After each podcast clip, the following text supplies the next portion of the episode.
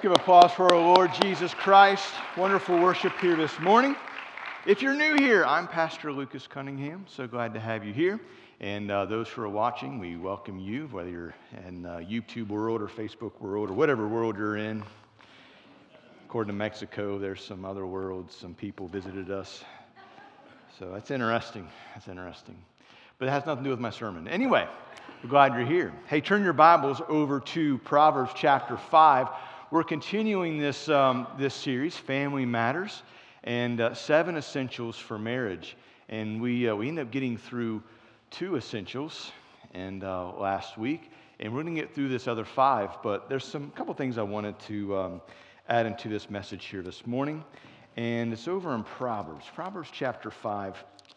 And let me get myself turned to it here. Normally I already am, but Yes. We'll start in verse 15. It says, Drink water from your own well. Share your love only with your wife. Why spill the water of your springs in the streets, having sex with just anyone? You should reserve it for yourselves. Never share it with strangers. Let your wife be a fountain of blessing for you Rejoice in the wife of your youth. She is a loving deer, a graceful doe. Let her breast satisfy you always. May you always be captivated by her love. Why be captivated, my son, by an immoral woman, or fondle the breasts of a promiscuous woman? For the Lord sees clearly what a man does, examining every path he takes. An evil man is held captive by his own sins and they are the ropes that catch him, catch and hold him. He will die for a lack of self control. He will be lost because of his great foolishness. Let us pray. Father, thank you for your love for us. Thank you for the gift of marriage. Thank you for our spouses. Lord, I pray that as we dive into your word, as we study your word, that we apply it to our lives, that we apply it to our marriages. That marriage was your idea, that you created marriage. You created male, female, Adam and Eve, and you called them to be fruitful and to multiply. And our marriages matter to you. The way we treat our spouses matter to you. Our reward that we'll receive in heaven is connected to also to how we would treat our spouse. We love you, we praise you, we thank you. In Jesus' name we pray. Amen. So, when you're working with there's times in which something breaks in your home. Maybe you dropped an item. Um, maybe it uh, was something you're putting together. Maybe you're putting together a table, you're working with wood, and there's different types of glue, right? You use wood glue specifically for wood. If you really needed super glue to fix an item and you used wood glue instead, it's not going to work you're going to be disappointed. And while there's different types of glue, um, having the right you know, type of glue is important. Um, by the way, I was doing a little research on glue. Um, the, the strongest glue, the strongest glue, glue is a uh, or DELO glue or adhesive. And they tested it. It has the world record, and uh, it lifted 17 and a half tons, this adhesive. And they use it in our smartphones, a little bit of it. But they took three grams, put it on uh, um, this, this um, piece of metal, connected another piece of metal, and lifted 17. That's like six or seven F 150s. I mean, that's, that is, is, is huge of using this, this glue. Now, why am I mentioning this glue? Um, this glue, and I have an example here in a moment, I glued some of these two pages together. As you can imagine, this represents female, male, and um, glued them together. And there's something that God has glued together in the spiritual sense when it comes to marriages. He doesn't use wood glue, he doesn't use super glue, but he uses another type of, we'll say, spiritual glue. And in this passage here, he's giving us a warning He's showing us as well um, a picture of a faithful marriage. And so, we see that in the book of Proverbs, which was written from Solomon, who was, the Bible says, one of the wisest men or the wisest man ever to walk the earth. I have some questions with God concerning that. I believe, I believe Solomon was very wise. And he had like 700 wives as well. He said, Well, that's great, preacher. I think I like that. That's 700 mother in laws. How wise is that? Now, I love my mother in law. She, she's great. But why take the risk of having another one if you already have a good one? That's what I'm saying. In desert lands, though, water was precious.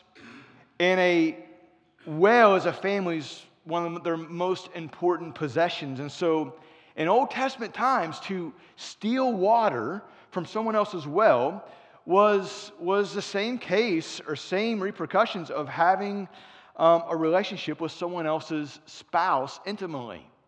And in a way that was only meant for a husband and wife.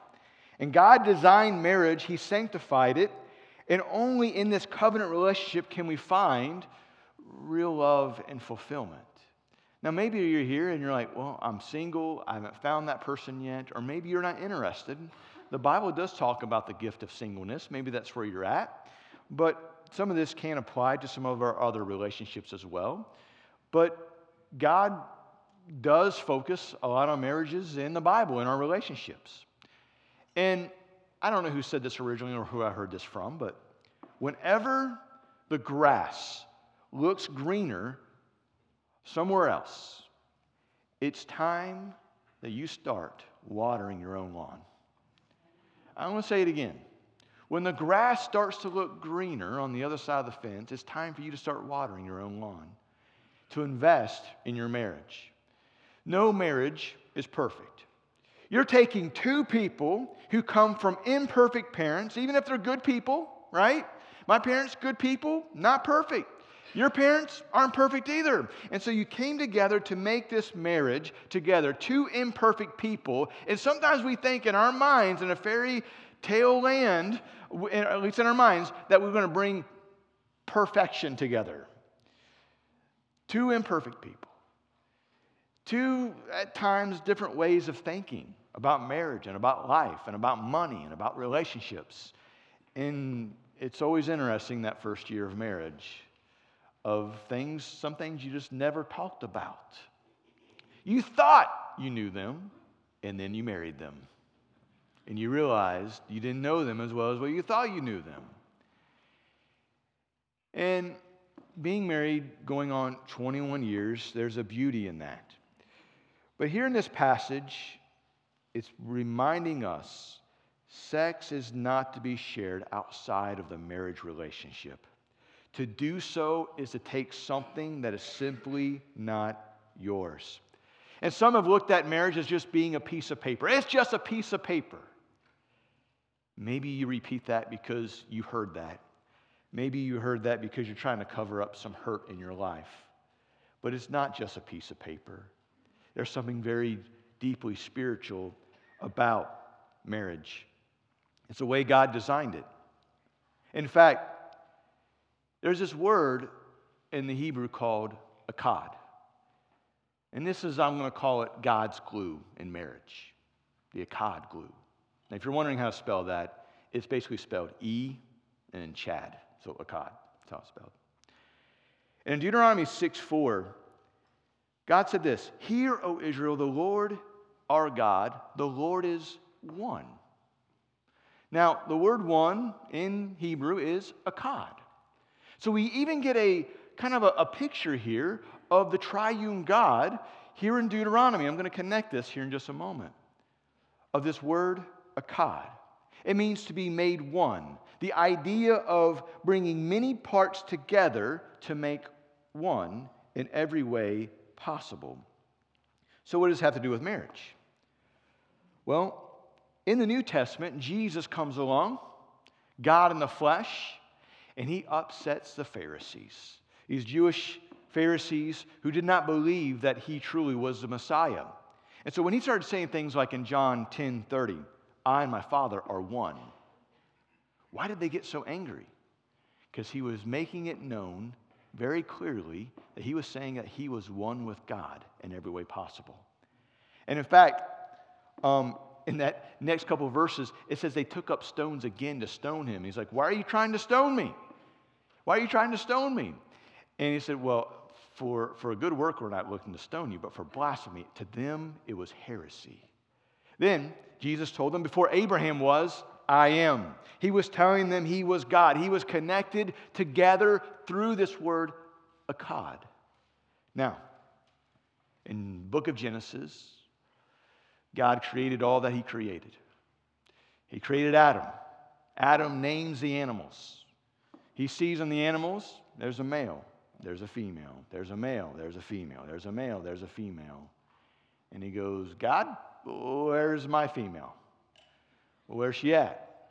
And you have a record in Genesis of the first surgery in the Bible. God did the first surgery. He put Adam to sleep, he took a rib, he made woman.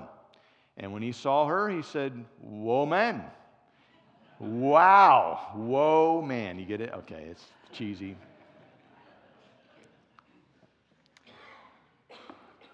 And she was taken from man. Now, in Genesis chapter 2, verse 24, and you can write this down, check it out later, but it says, This explains why a man leaves his father and mother and is joined to his wife, and the two are united into one. You guessed what that word one is echad. A echad. And God created echad between husband and wife to be one in every way. God invented marriage. It was his idea, it was a gift from him. And so marriage is more than just a piece of paper in society. Marriage entails a shift of loyalty from your parents, while you still honor them, to your spouse. You're creating a new family, echad. Marriage is a powerful image of Israel's covenant with God the Father, echad. Echad. Marriage is an image of Christ's relationship with the church. Marriage is designed to be as inseparable, ex- exclusive relationship between a man, woman, and God. Sometimes people have asked, and you've heard this in different churches, and this is not the subject, but it does come up. What about, what about those who are married who practice a homosexual lifestyle? Is that a legit marriage? And the answer simply is no. Uh, God made and designed marriage, not the government, not anyone else, not your feelings. God did not take them into consideration. God said what He said. And um, at the end of the day, hey, we, we love those people. We're not here to hate on those people. But Scripture's clear: right is right, wrong is wrong. This is where the lines is. The line is, and if you don't like it, you're sinning against the Lord. And so echad, this cod—will not be between a man and a man and a woman and a woman. It's between a man and a woman. Echad wasn't intended to be undone. So what happens if it is undone? What happens as you come together in marriage? Before marriage, you're engaged, right? And they come together and glue is applied, this echad. And it's put together. And some of you, unfortunately, and I said this last week, and I'll say it again, maybe you're here and you're divorced. We love you. Maybe it was your fault. Maybe it wasn't your fault. God does forgive and He does heal. Amen? But some of you experience this. They say going through a divorce is like experiencing a type of death. And I, from what I've gathered, that, that is true. There, there's, a, there's a sense of it. And um, but even, even if it wasn't divorce and your spouse has passed away and they're hurting so deep, how are they hurting so deeply?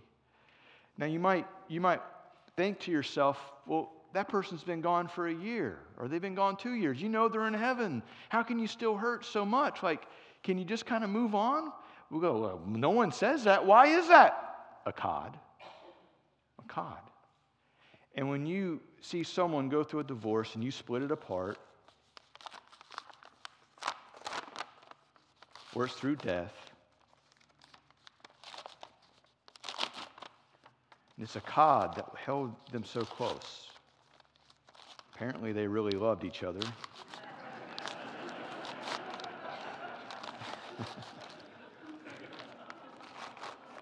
this was divorce, she definitely got like 75%, not 50.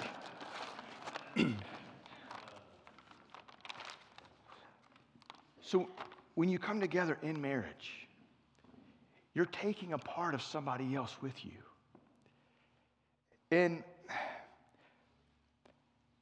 in the world that we live in, we've made, we've made, we've made light of sex.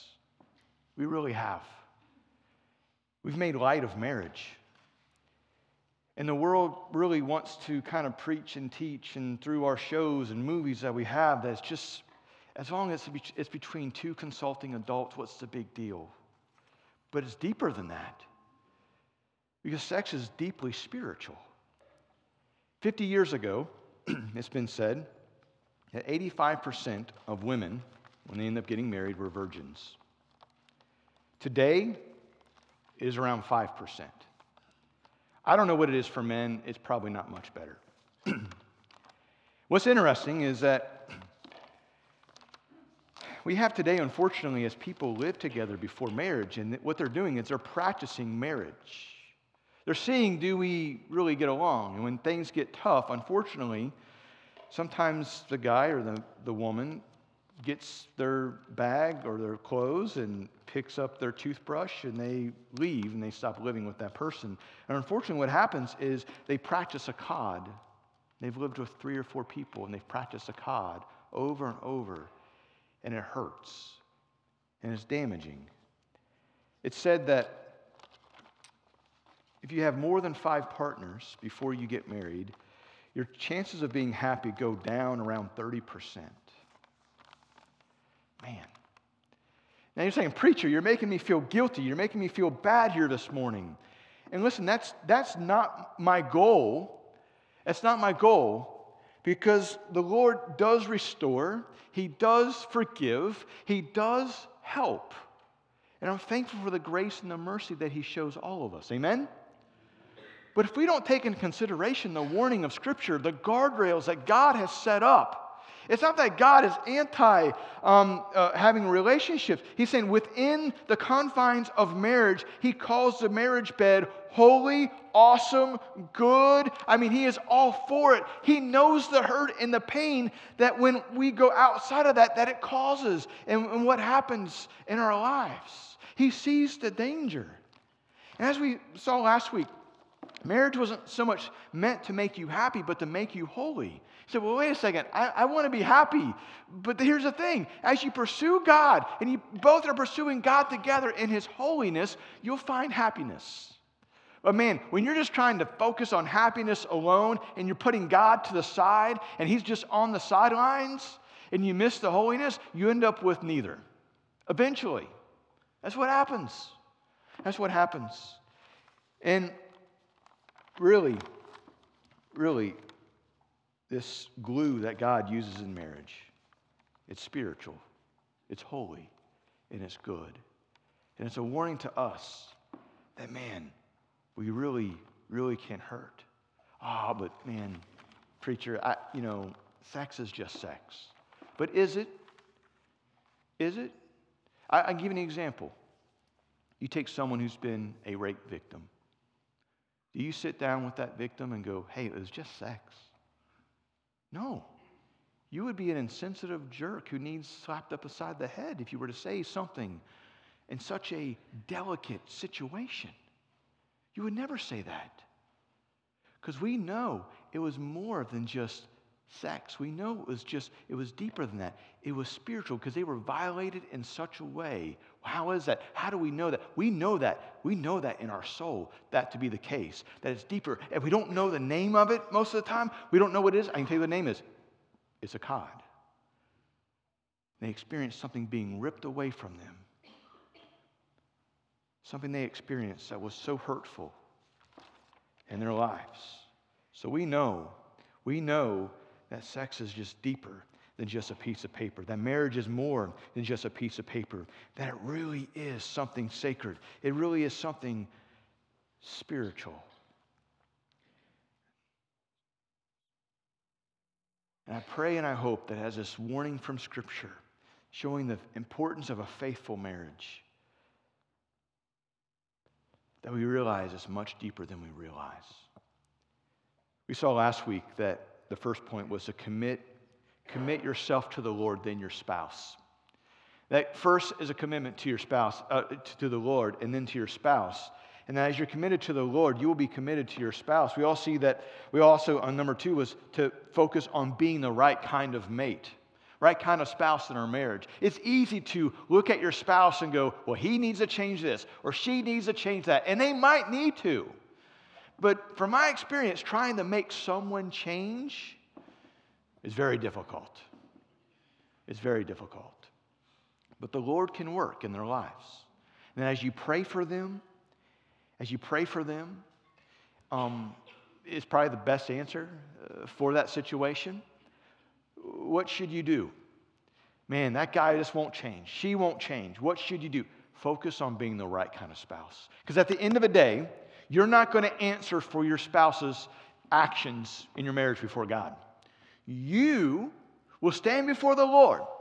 And I know we live in a world today that loves to blame, cast blame on other people. It could not ever be my fault. It has to be someone else's fault over here or over here. No, no. God's, God's going to stand before him. He's going to go, how are you going to answer this? Why didn't you treat your spouse the way, the way I called you and clearly directed you in my word to treat him, to treat her? And why, why, and you're going to answer for that. Every one of us, we're going to answer for it. And here's the third point. And this is based off Colossians chapter 3. In fact, you can turn back over to Colossians chapter 3. That was our base text last week, and it will continue here today. Colossians 3, in verse 13, says, Make an allowance for each other's faults and forgive anyone who offends you. Remember, the Lord forgave you, so you must forgive others. So we should forgive not just our spouse, but other people and our other relationships that we have but forgive, but forgive your spouse. It's been said that forgiveness is like setting a prisoner free, only to realize you were the prisoner. And when you don't forgive and you hang on to that anger, it turns into bitterness. Hebrew talks about how bitterness or anger turns into bitterness, and bitterness grows roots. And when bitterness grows roots, it stays. When bitterness grows fruit, it tastes bitter. Bitter roots produce bitter fruit. And that's what happens. Forgiveness is essential, not just in our lives as Christians, but in our marriages. You're bringing two imperfect people together who don't have it all together or all figured out.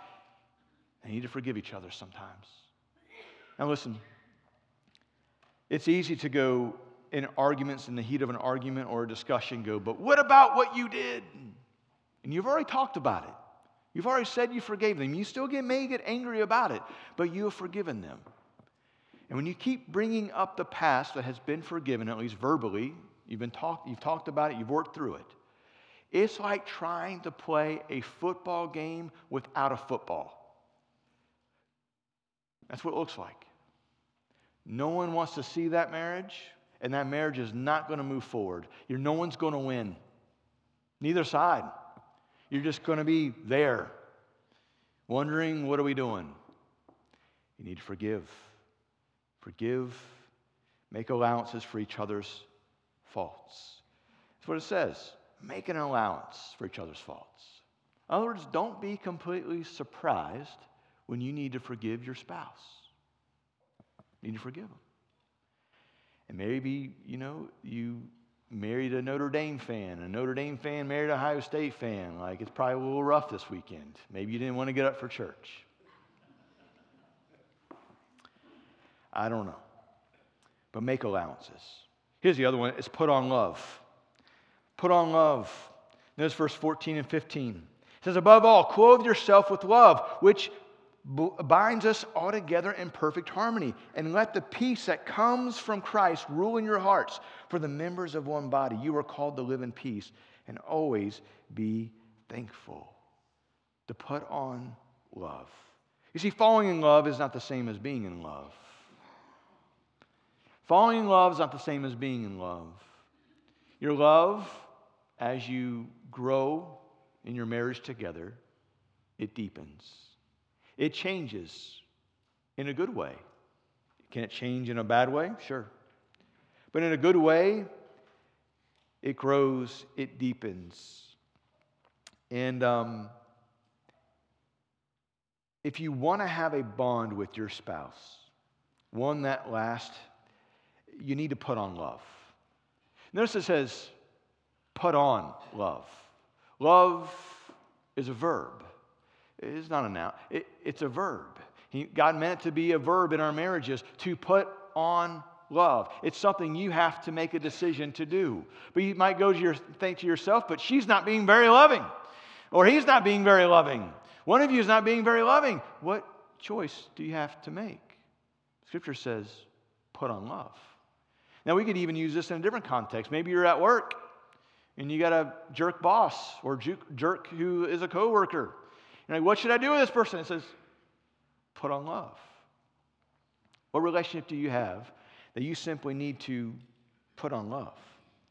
And so, this supernatural love can only be found when we come to know Christ and in Him.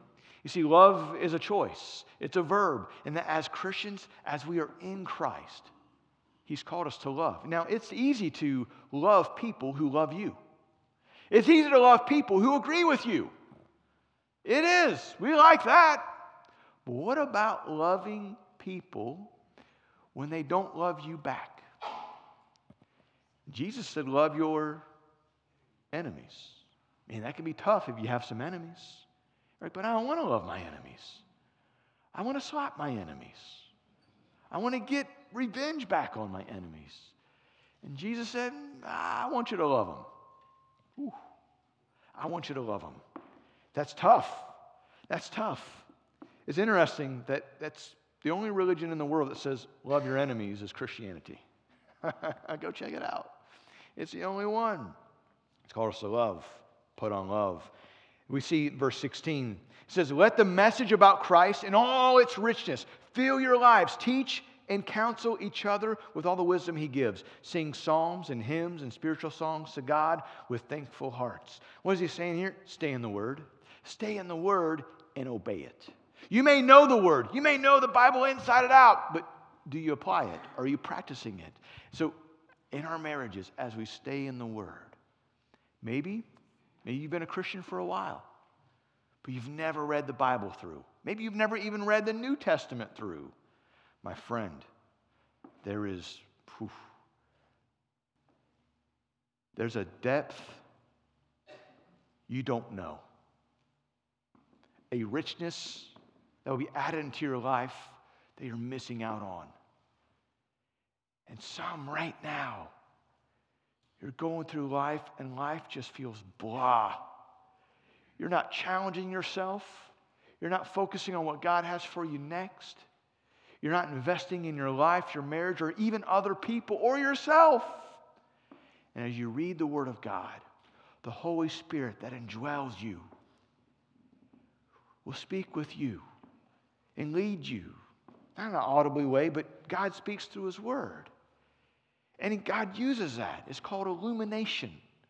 And as we read the Word of God, it will convict us, it will encourage us, it will at times scold us.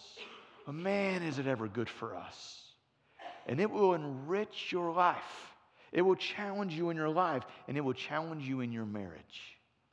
Saying the word. Saying the word. Here's number six love and respect are keys to a healthy marriage. Turn with me over to Ephesians. You're in Colossians. Just go to the next book over or two to your left. Galatians, Ephesians there. And um, you'll see in verse or chapter 5. Chapter 5.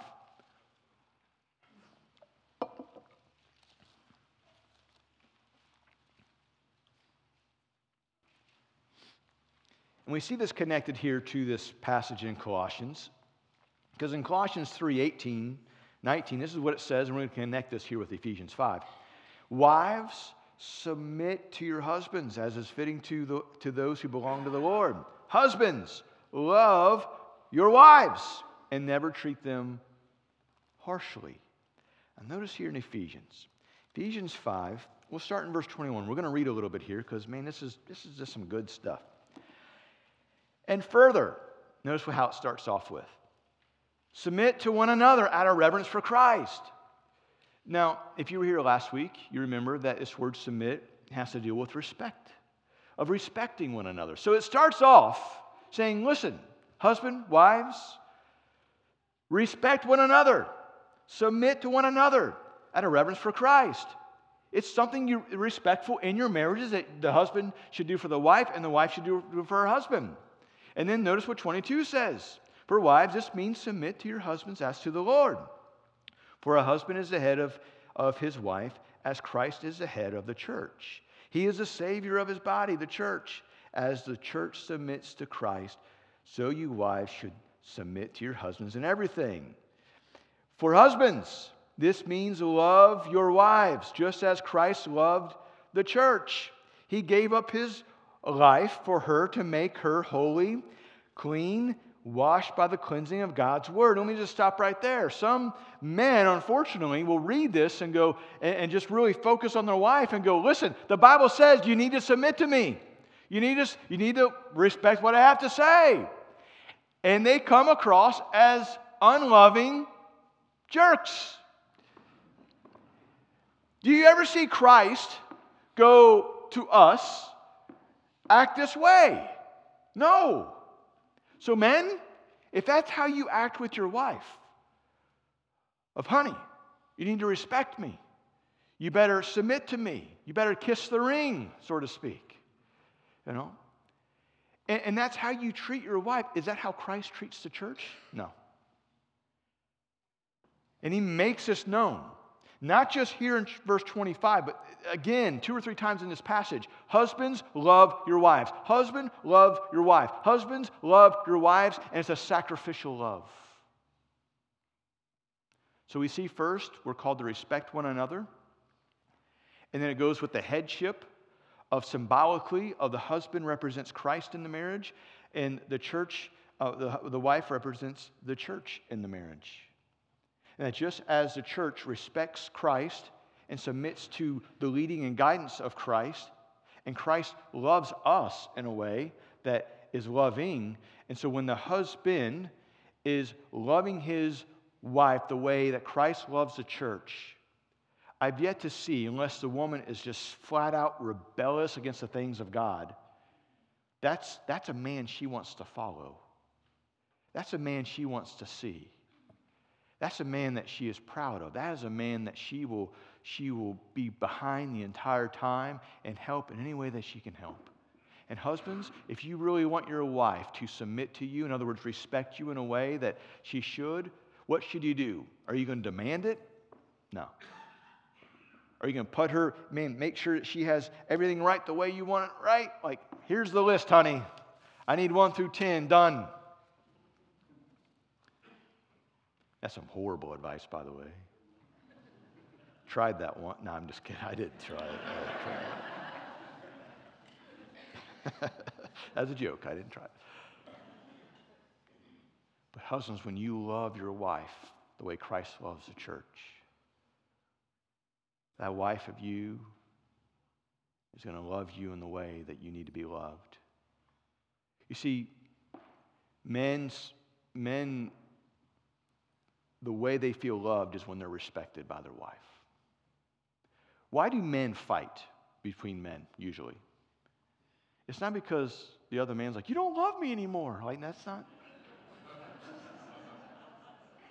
Thought we were good, man. No, there was a respect issue. That's why men fight. That's why men fight. Men highly value respect. We may not like each other. But if we respect one another, I can deal with that man. Respect's so important.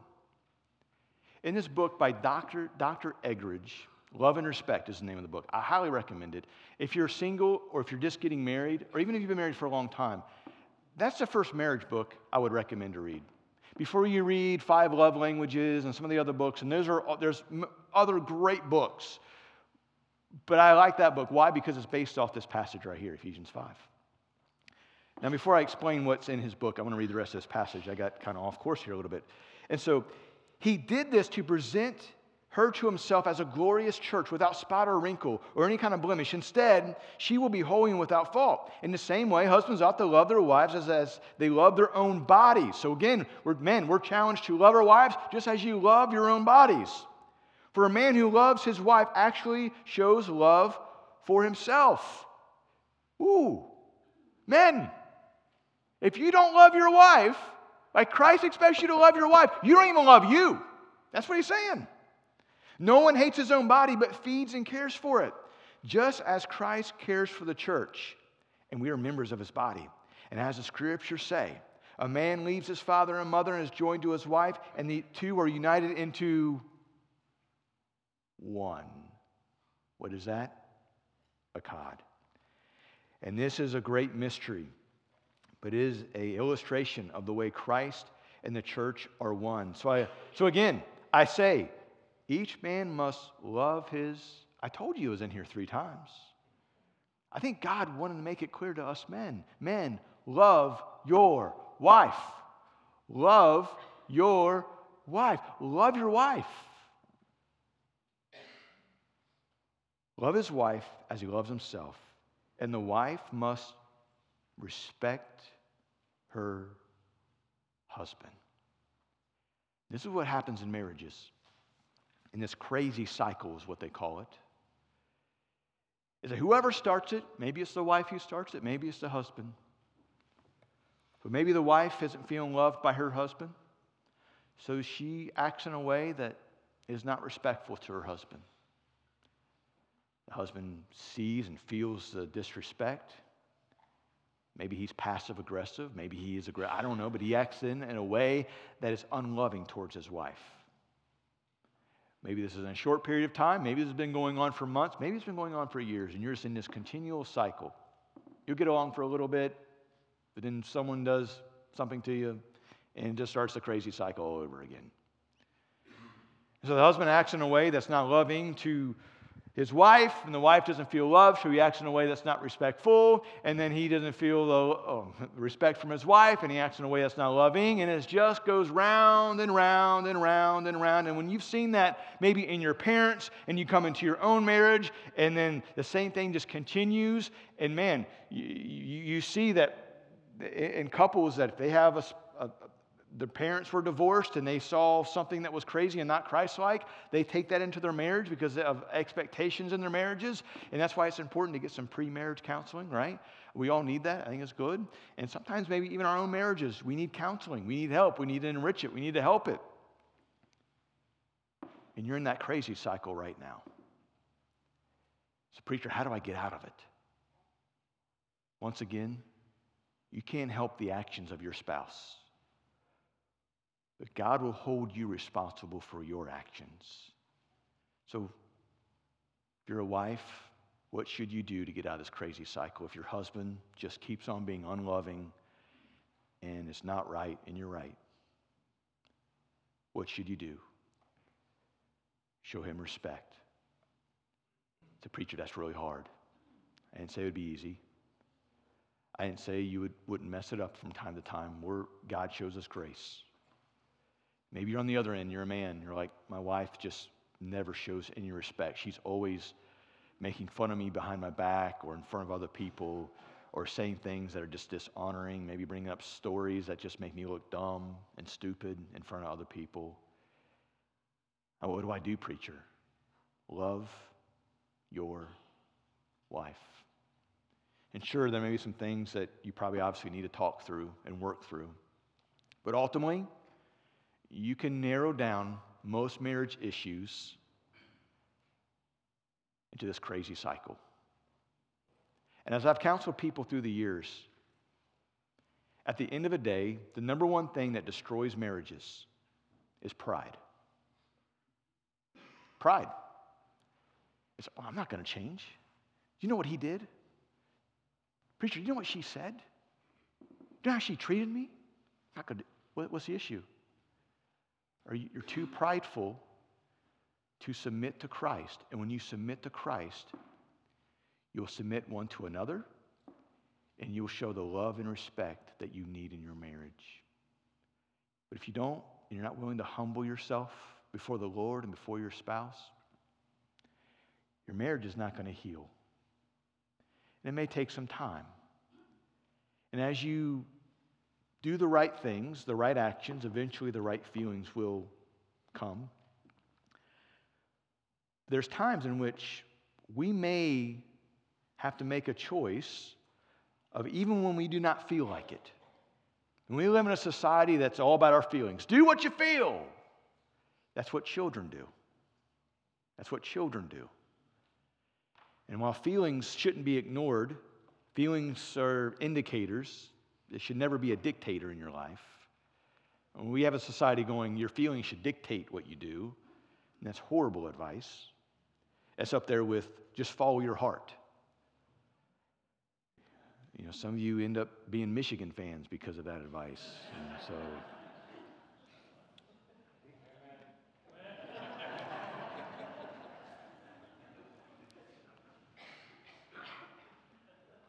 Sometimes we have to look at the facts of God's word and go, you know what? God said it. I believe it. I'm going to do it. And eventually, those feelings will work themselves out. Here's the last point, and I'll finish this up. Last point is that your reward in heaven, your reward in heaven, the way you treat your spouse matters to God and it affects your reward in heaven. Notice verse 23 here in Colossians, and we'll, we'll wrap this up here for us here this morning. In verse 23, and this also goes with how we treat other people as well. It says, Work willingly at whatever you do, as though you were working for the Lord rather than for people. Remember that the Lord will give you an inheritance as your reward and that your master you are serving is Christ. But if you do what is wrong, you'll be paid back for the wrong you've done, for God has no favorites. He has no favorites. And so, church, we see biblically that the way we treat our spouse, men, in fact, 1 Peter 3 7 says, Men, if you don't treat that wife the way God expects you to treat that wife, your prayers will be hindered. Think about that for a moment. In the spiritual realm, men, our prayers can be hindered by the way we treat that wife of ours. I could go on because this subject is so good. And there's so much we need to learn out of God's word, and there's so much more from dealing with and looking at what a Proverbs 31 woman looks like. When you read through a Proverbs 31 and her characteristics of her, she is a woman who um, works. She is a woman who is helpful. She is a woman that cares about her husband's name being respected at the city gates. Uh, Proverbs warns that a foolish woman tears down her own home.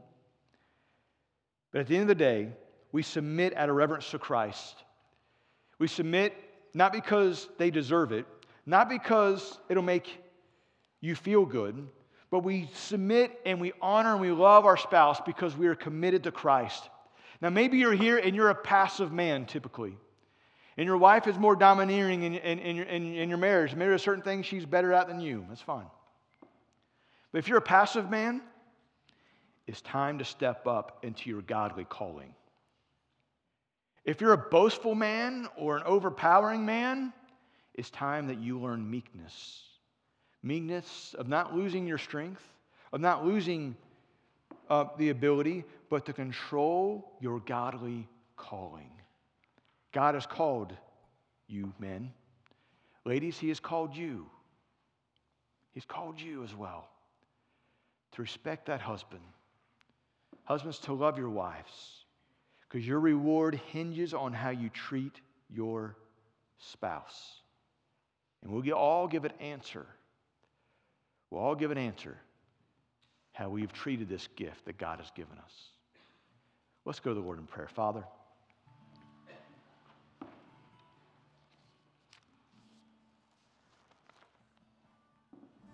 there's not one perfect marriage here before your sight. Yet you love our marriages. They're deeply spiritual, they're deeply symbolic, and they matter to you. Our marriages have the potential to hurt and even ruin our lives. Our marriages have the ability to help make us holy, happy, develop and make something beautiful and wonderful in your sight.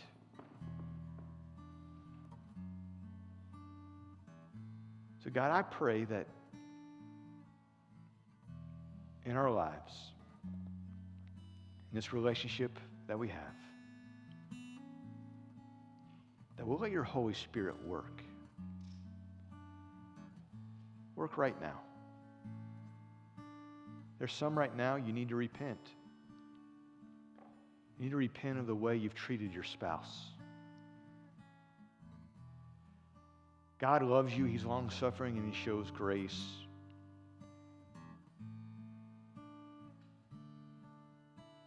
He'll forgive and restore anyone who comes before Him humbly.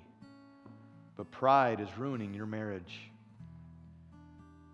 You're holding on so tight that you're strangling yourself. So, Lord, I pray in a special way. I just want to give everyone a moment. Just how's the Holy Spirit working right now?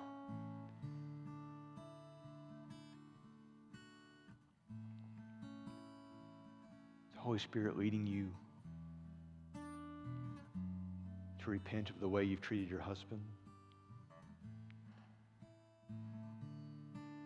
The Holy Spirit leading you, husbands, right now to repent of the way that you've acted in an unloving way to your wife and maybe even your children?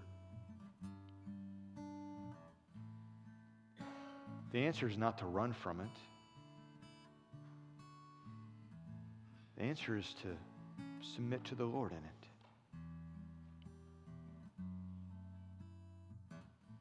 To see and experience the grace and the mercy that He shows. Maybe you're here and you're still waiting. You're waiting for that person for that God wants to bring into your life. You want to be married. Maybe you're widowed. Maybe you're divorced.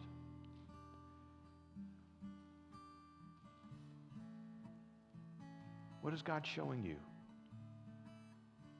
Maybe He's prepping you right now. He's prepping you so you can be the right kind of spouse for that future somebody. Maybe you're single. Maybe you're dating. Marriage isn't easy, but it's worth it. It's something beautiful. It's something wonderful. God, we love you. We thank you for your grace and your mercy and for our marriages. Lead us, guide us. May we be the men and women of God that you've called us to be. In Jesus' name we pray. Amen.